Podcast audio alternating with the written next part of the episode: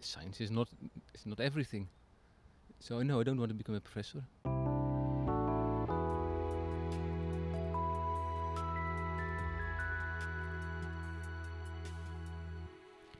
You've just heard Wim Otte. He is an assistant professor and researcher at the University Medical Center. I talked to him in the beautiful Botanic Garden of Uithof. It was a conversation with several unexpected turns.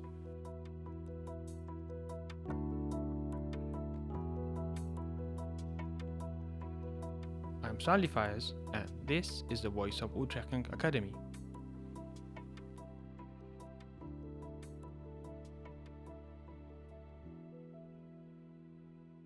Epilepsy is a very um, devastating disorder, so it's characterized by um, unprovoked recurrent seizures, and these seizures happen only um, uh, a few times a day or a few times a week.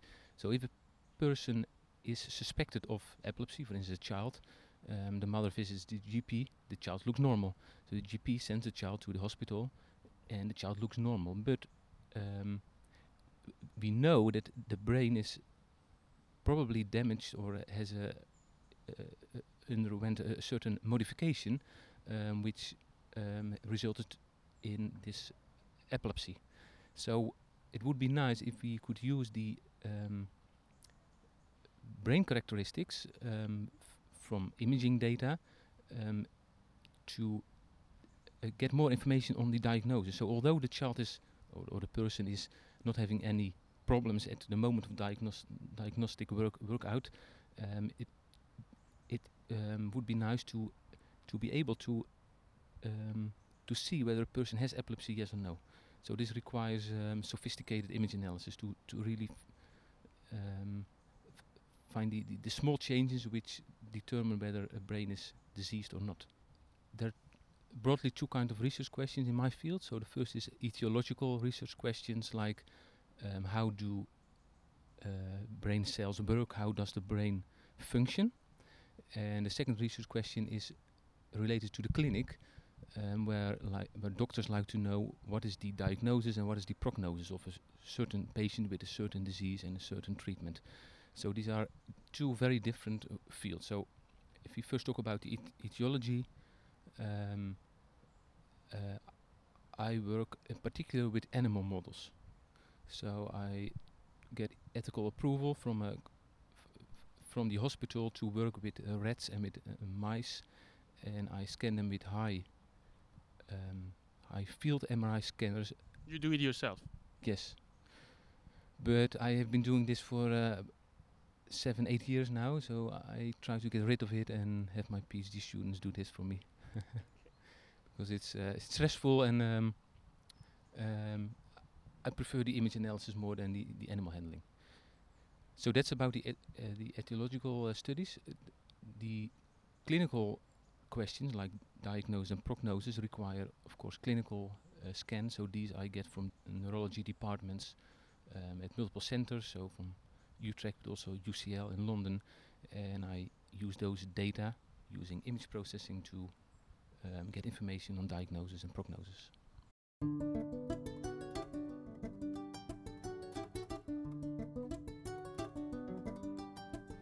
Um, so I, I have also studied computer science, but I never, uh, uh, I didn't do any internship, so I didn't get a diploma. But I, am fascinated by uh, computer software and programming, and uh, I, I, I, script a lot. I'm using R in particular, the open source uh, statistical package.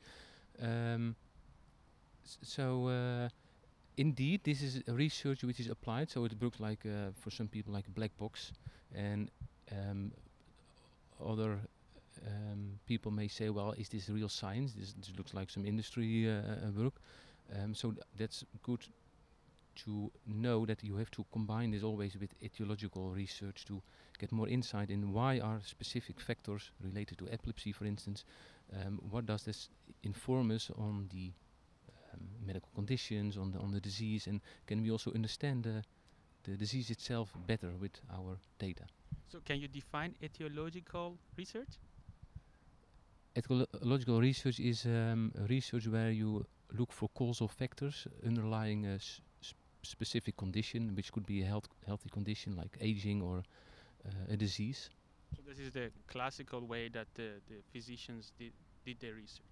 Yes, but the, the downside with this um, like group-based averaging um, um, causal factor research is that it doesn't provide any I personalized information, whereas uh, uh, uh, a patient or a doctor is not interested in the um, risk of smoking on on a cardiovascular uh, event, it wants to know for this person with this ethical background, with this kind of food intake and this kind of uh, body mass index, what is the specific risk on getting a heart attack or whether the treatment will work or whether epilepsy is um, going to respond on a certain treatment.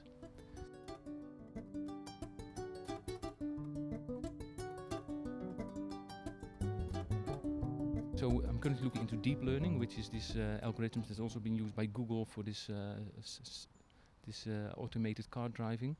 Um, that means that the computer determines what kind of image properties are used for the um, uh, algorithms, whereas um, the the older uh, machine learning techniques require from the user to determine what kind of properties are being uh, looked at by this algorithm. So I'm I'm still very much working in this older um, setting, which means that I uh, look at the connectivity in the brain. So in the past, people have um, um, considered the brain as a collection of very specialized regions.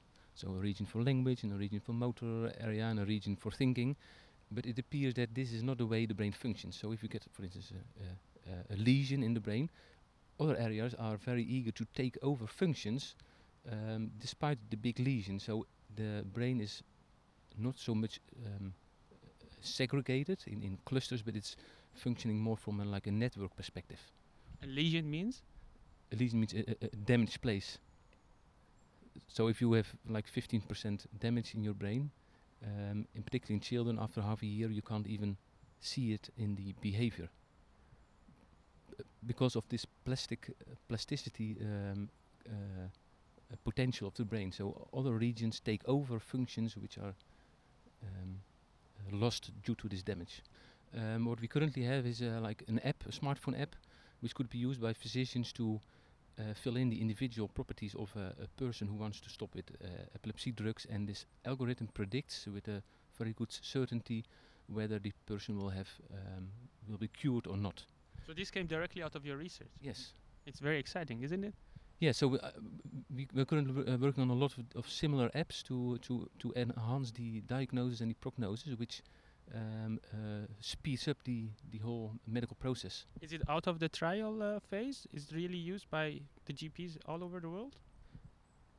Uh, yes, so we this this app was shared with the International Society, and we have some you know, statistical tool on the website which tracks the number of of of, uh, of, people using the app. And of course, you never know whether someone is just trying it for fun or use it for for real patients. But it looks like uh, multiple neurologists are, are starting to use this app, and hopefully also the other um, uh, software tools to to uh, to facilitate their diagnostic and prognostic workup.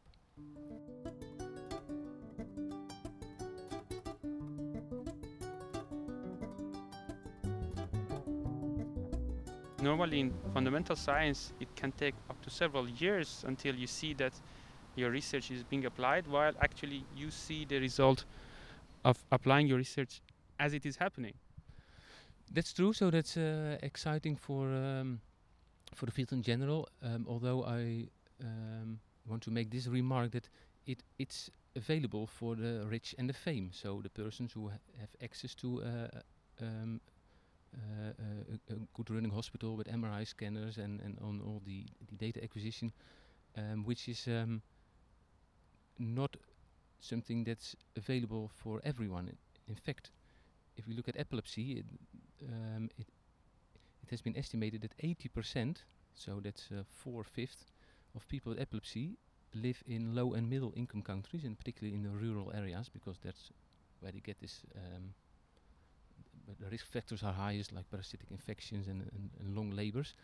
And those people have no access to hospitals. They have no access to to uh, MRI machines. Um, so in fact, I'm working on uh, on algorithms which are going to help the rich and the fame to become even more um, Healthy. uh, healthy. Um, so I'm a- a- actively helping to get the segregation between poor and rich even bigger. Do you feel bad about it that you're only helping part of the people? Yes, I feel bad about it because, uh, like in um, in uh, because it changes the way the um, the medical system works. So if everything is um, or a lot of the um, procedures are based on imaging, and currently there is an, a tendency of increased um, um, use of like imaging techniques. Um, it means that a lot of people are missing the boat, to so to say. So that if you don't have imaging, you cannot have a proper diagnosis. If you don't have a proper diagnosis, you cannot start with treatment. If there's no treatment, um, yes, the, that's that's a problem. But isn't it possible that you know in a few years the imaging techniques become so accessible that uh, low-income places also have access to these imaging techniques? Is that going in that way, or you don't think that in the near future this happens? Um, yes, but it should be on the research agenda. So uh, um, I'm, I'm personally uh, actively working on this because I, I, I, think it's important that I should do this as well. But it's difficult to get funding for that. So what I um, try to do is to use this um, EEG rather than this very expensive MRI technique to come up with the same diagnostic uh, um, uh, effi- efficiency for epilepsy. So an EEG is a very expensive machine in the clinic as well, so uh, 30 to 50,000 euros. However, in the um, in the gaming industry, they have this very cheap, wearable, uh, wireless headset which improve your shooting uh, skills in, in this in in, in, in, in, in, this shooting games. So I've tried this hardware, which is about 500 uh, euros, um, in uh, about um, 300 people with epilepsy and healthy people in Nigeria and Guinea-Bissau, and we get very high accuracy in in the calculation of the, the epilepsy diagnosis. So there is potential that even with low cost hardware we can um, also get information on diagnostic and prognostics. But it's it's a challenge and people should also work on this and not forget it. So it's very very exciting for me. So you, the the MIA research tool, even though you're working, even though you're working in Utrecht, which has all the imaging techniques that the money can buy, you still choose a gaming device for your research and go through the trouble of uh, translating uh, the data from the gaming device into real diagnosis uh, to help a wider range of patients even though you could actually just use the MRI machine and just do more accurate and more sexy research. So why do you do that? I think um, it, so it's always difficult to to uh, analyze this kind of behavior, in particular when it's your own behavior. But I think it has to do with meaning.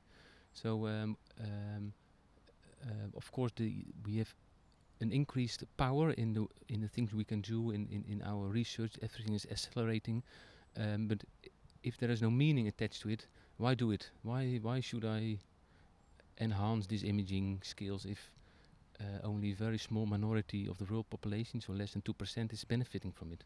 So what is the meaning that you would like to uh, connect to your research? uh, because I think that the um,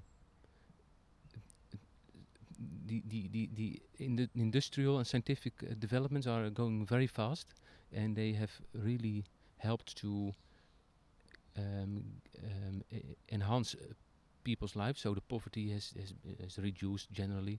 Um, the hunger is, is is there are still like 50 million people with hunger, but it's much less than like 30 years ago. So we are improving, but we should not uh, forget that if there is too much segregation between the the, the winners and the losers, um, we we end up in a in a very segregated world, um, which uh, makes it difficult to tackle global problems like like uh, these ecological problems, because why should a person in Africa bother about uh, a, a tree if he needs wood to to cook his food? Um, so if he if we can enhance our lives together, so the medical system and, and the, the way we prepare our food and and and and, and this uh, solar inventions, um, it, it it benefits everyone, rather than only the the elite and the the people who are born in high income countries.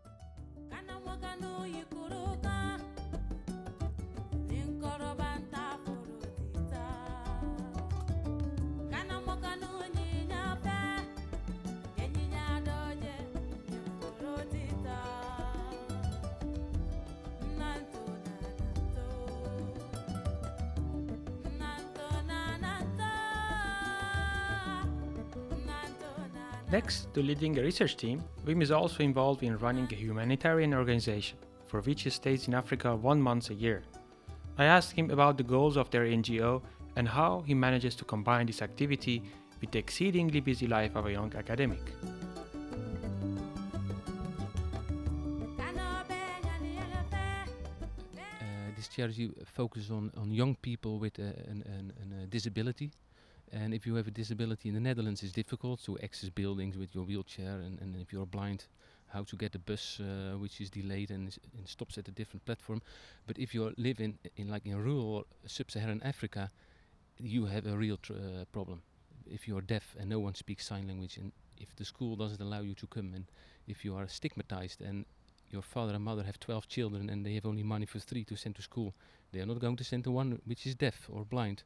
So um, what we try to do with our charity is to to um, uh, um, empower the community to get rid of the stigma and also um, give these people with a disability a, a chance for a, a, a normal life.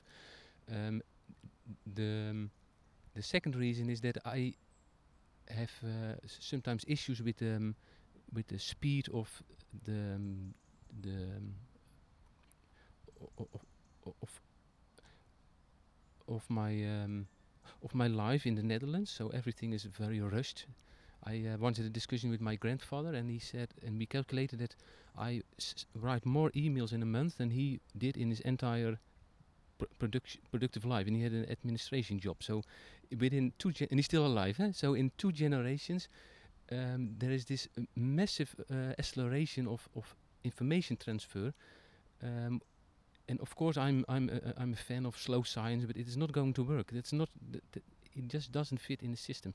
So what I love is that sometimes um, uh, I need to to to to get my my head empty. So that's where I plan like three or four weeks to to go to um, like West Africa.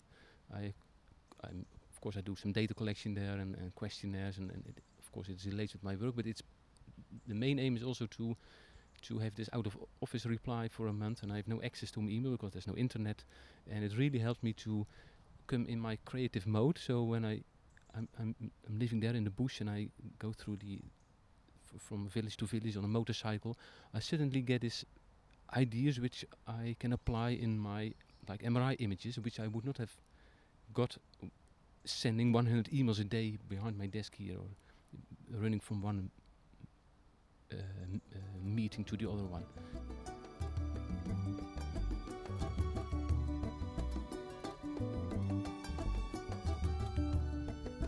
Establish the first grant. This is like a, uh, um, it helps to get a second one. And if you have two, then the reviews will say, "Oh, this this person already had two grants. Probably he's a, he's a very good scientist." So you get a third one, and then you're in in the system. So the first one is the that's the tricky uh, uh, uh, grant. So that's mostly in the in, in, your first postdoc uh, year. So that's very stressful for people. And I think that's also where the dropout is high. So people get frustrated and they go to the industry or they become a, a classroom teacher, which is, I think, perfect.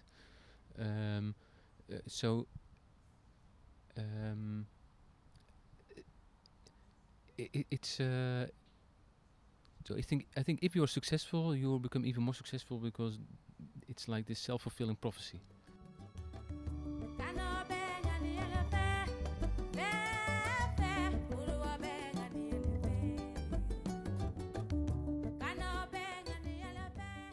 In um, in the like in the medical field to get a grant you need to publish in um, well established journals. So these high impact papers.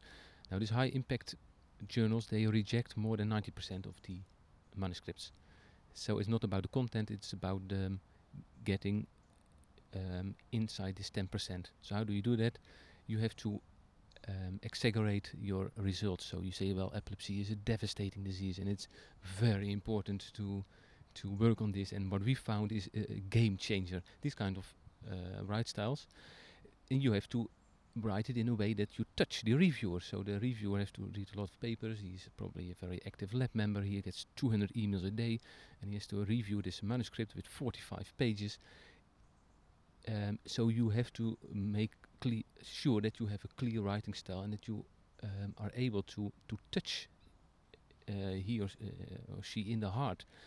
And one way to do that is with language, but but it's also very effective is figure. So if you have a beautiful image, that's typically where people scroll to when they have to review. They scroll to the images, and if the im- if the image is disgusting and it's ugly and it's unreadable and the legend is full of abbreviation which you have to look for in the main text, it's not going to work like that. So you have to to really spend a lot of time on your images and your text. So I give my PhD students the advice to take a Photoshop course and an InDesign, Illustrator, um, uh, YouTube tutorial for uh, a a lot of hours, because um, I see the importance of um, having these nice images and, the, and and maybe we can also hire some ghostwriters to improve our manuscripts. Um, that's that's how it works, and I- think a lot of people do not understand this, or they think, well, I, I'm not good with Photoshop, so I'm just I have my images. It's all about the data, but it's not true. It's not all about the data. It's the it's the way how you sell yourself and how you sell your work, and that's that's uh, part of the game. And um, if you don't want to see this or you don't want to work on it, you are going to to.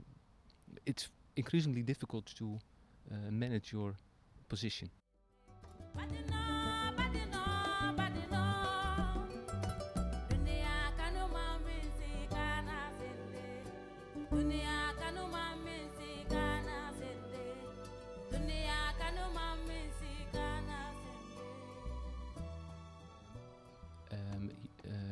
Important to specialize.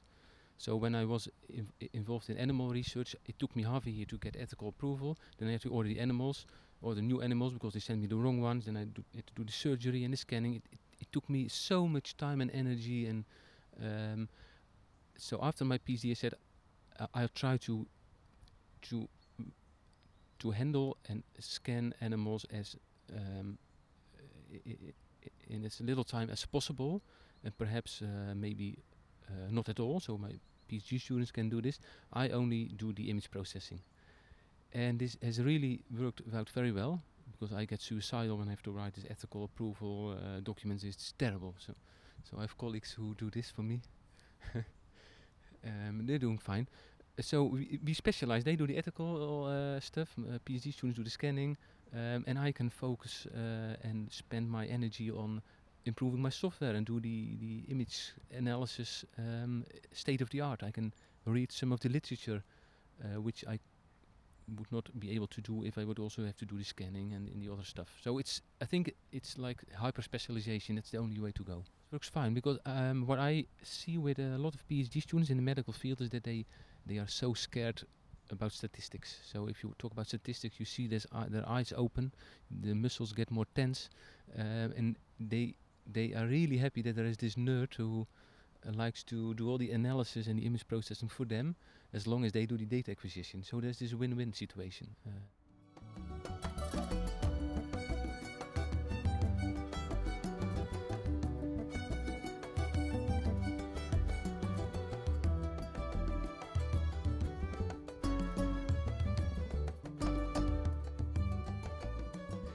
I, I, don't feel that I am very busy. This, that's a very strange uh, uh, uh, feeling, I know.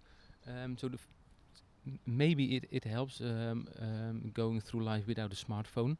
But on the other hand, I, I check my email very regularly, and uh, and So you are not using a smartphone. no, no, I'm, I'm against smartphones, and uh, Why?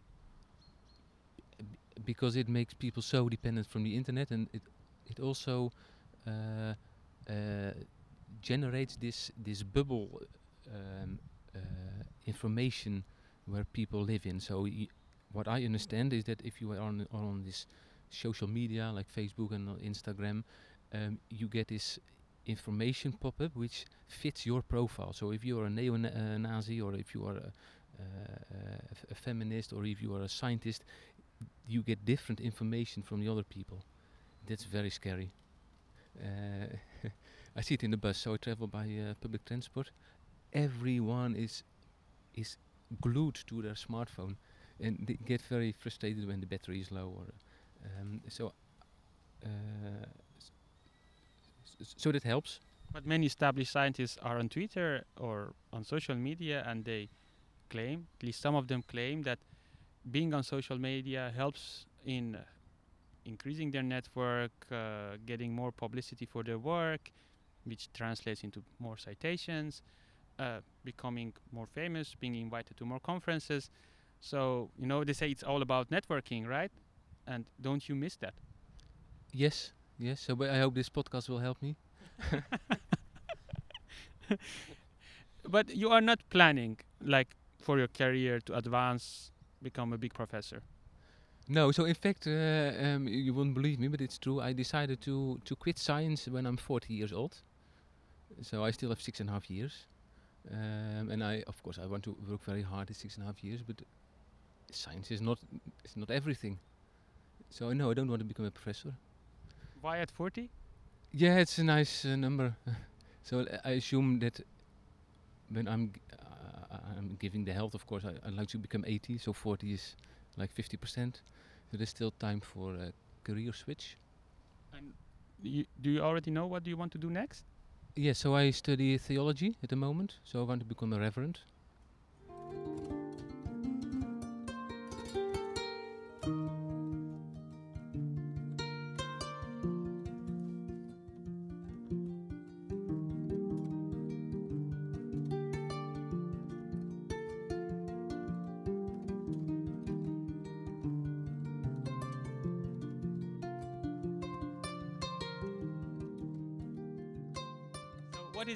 Main goal for the next six and a half years that you are still a scientist or you want to stay a scientist?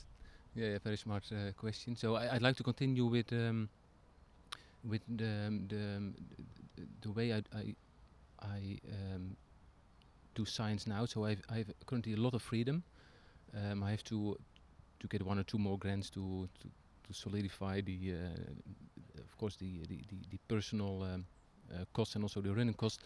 I have a very good contact with uh, with PhD students and my my colleagues, some postdocs and I really enjoy um, uh, discussing with them new opportunities and a new research field, and also uh, um, what kind of prediction modelings would would, would benefit most um, uh, the uh, the global um, society. So. Uh, I'm also happy to participate in the Utrecht Young Academy to to get um, stimulated and also um, uh, ha- have nice discussions on a meta level with people from very different disciplines. So, like for instance, law, they've really um, uh, uh, other systems on how to work with, with grants and publication, but also their their interest is different. But despite there is this common theme of being um, eager to understand the world around us and our society and um, our modern life. So I like that. Okay, but well, now let me uh, put myself in the shoes of the head of department. After all this time of research and the grants you get and the experience you built up, you want to leave science. So what happens with all those investment on making the experienced researcher you are? Yeah, so I think the there's there is this um, very strange idea that um, that also ha- that everything has to uh, profit somehow um, someone. So who is this? Um, so this director. Wh- why am I um, uh, obliged to spend my entire life in science when I've decided to to work very hard now and and make other people uh, enthusiastic for science. Why should that um, continue until my 67th year? I, uh, I mean, I- I agree that it doesn't have to continue, but all the things you learn and form your brain networks uh, are something in you. So you will become an experienced researcher more than the other students in your department, because at this moment you just said they cannot do the things you can do, and all that experience once you stop doing this programming will live with you unless you tell me that you have a very nice way of transferring these skills to other people that you as a physical person are no more necessary to be there because your legacy is in your code and in your methods and your students. Yeah, I, I, I like this question because it, it implies like a moral obligation that i- um, like science is is like um, it's this this new religion that we we use science to explain the world around us and to to work on on our diseases, which are technical problems. And if we solve these technical problems, we get eternal life and we get a very nice society and everyone is happy. So if you work on that, you should also dedicate um, uh, everything to that. So you're uh, what I find particularly also with uh, NWO is that these deadlines from grants are always just after the Christmas holiday. So it means that you spend your entire Christmas holiday w- working upstairs while your family is below around the Christmas tree working on your grant. but not all of them some of them are before right Yeah, okay, but so I'm separated, but it, there is no. It's like a continuous um, uh, uh, enterprise which never stops. It's, t- it's 24 seven, um, um, and uh, uh, there is no. The system just can't handle um, people saying, "I'll stop at 40." They think it's it's a waste. It's a waste of personal investment. It's a waste of uh, uh, of money and it's just a waste in general. So we, we are losing a, a, a, a, colleague which could help us to get this scientific enterprise even even further. Uh, what I think is that it, it should also be important to look at the alternative enterprises. So people looking for meaning. So wh- why why am I here on this world now, and what should I do with my life? I think that's also important to address these kind of questions. And you need people for that and um, I'm not saying that religion is the only one, but i i I think I mean also coaching or, or or are very im- important, maybe as important as science, um, to to go hand in hand. So we need vaccinations and we need prediction models, but we also need um, uh, sufficient um, and continuous meaning to make our life purposeful and also worth living.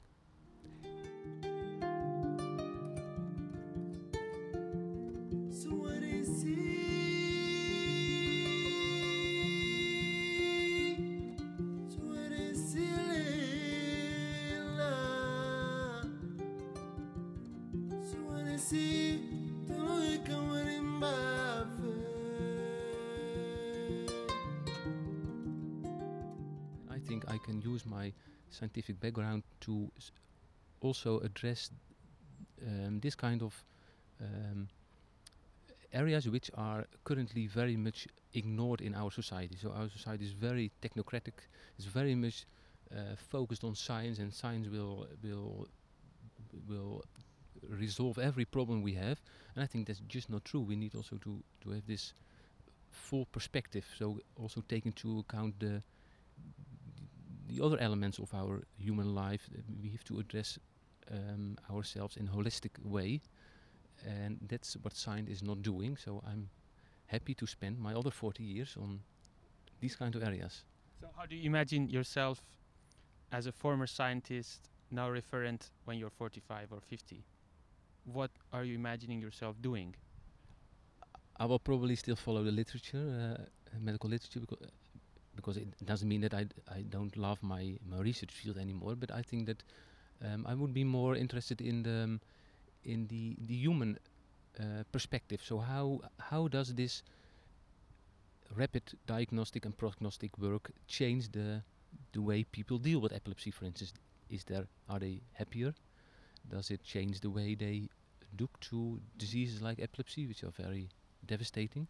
Um, is this uh, this problem of the rich and the fame becoming more rich and fame? Is that um, being addressed um, uh, uh, more uh, in, in better ways in, in, in, this new science? Um, so I would still be very much in uh, eager to follow the activities in the in the scientific world, but um, I would also like to know how people which are mortal, we are going to die one day probably, uh, deal with this very rapid, accelerated field because it's exploding.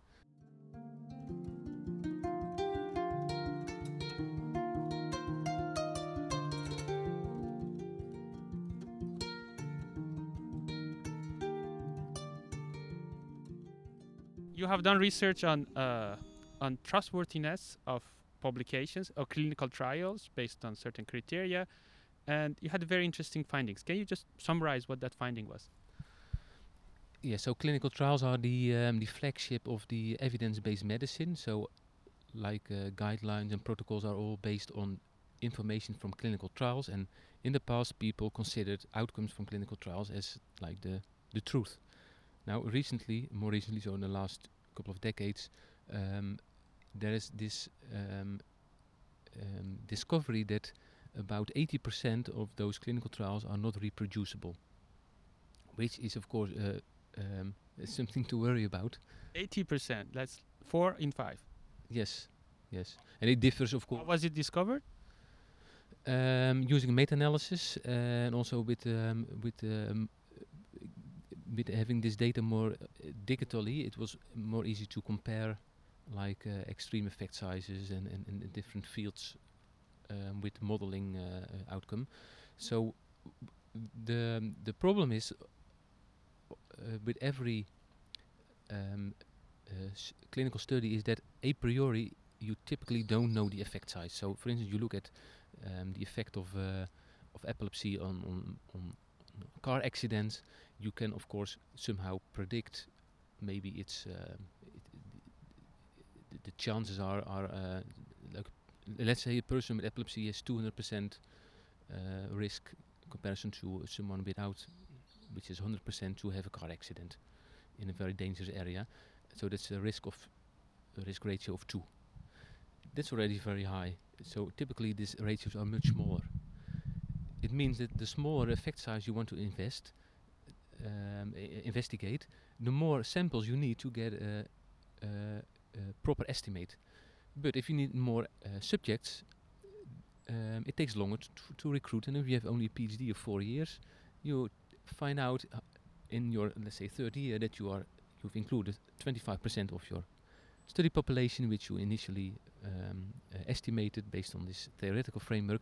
Uh, but then your supervisor said, well, you have to publish this because your PhD is going to end, and it already took three years. So let's wrap it up and use the numbers we have now. And yes, it is significant, so why not publish? And that's where all the trouble starts. So people take the shortcuts, and the, the sample size are typically too low.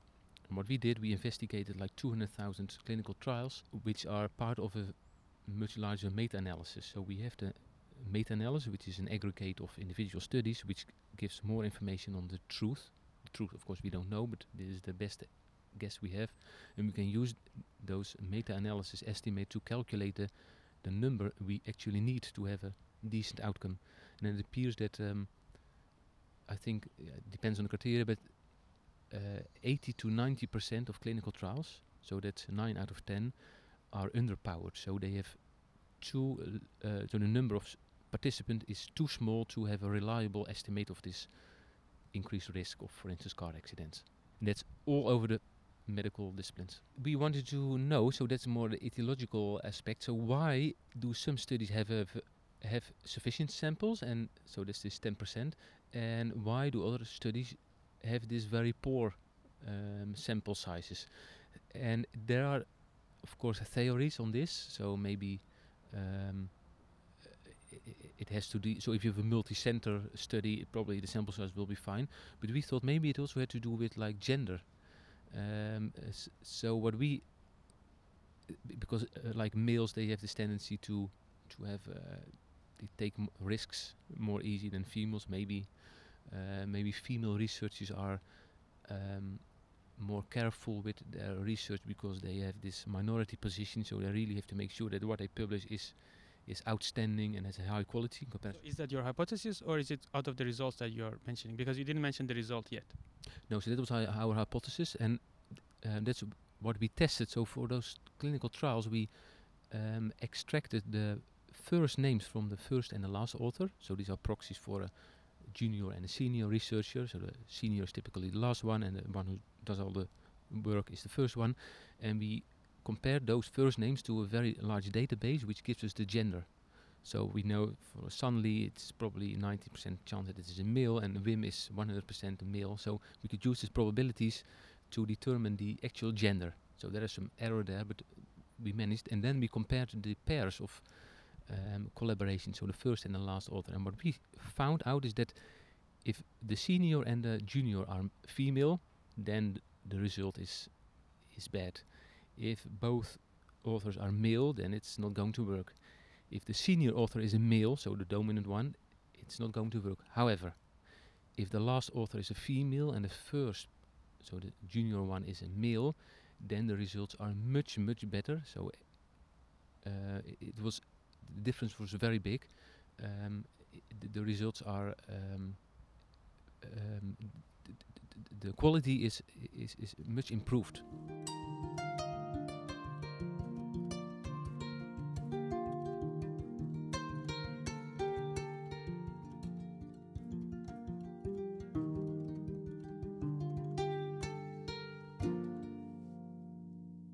What would be the role of programming and technology in your future Wim Otte?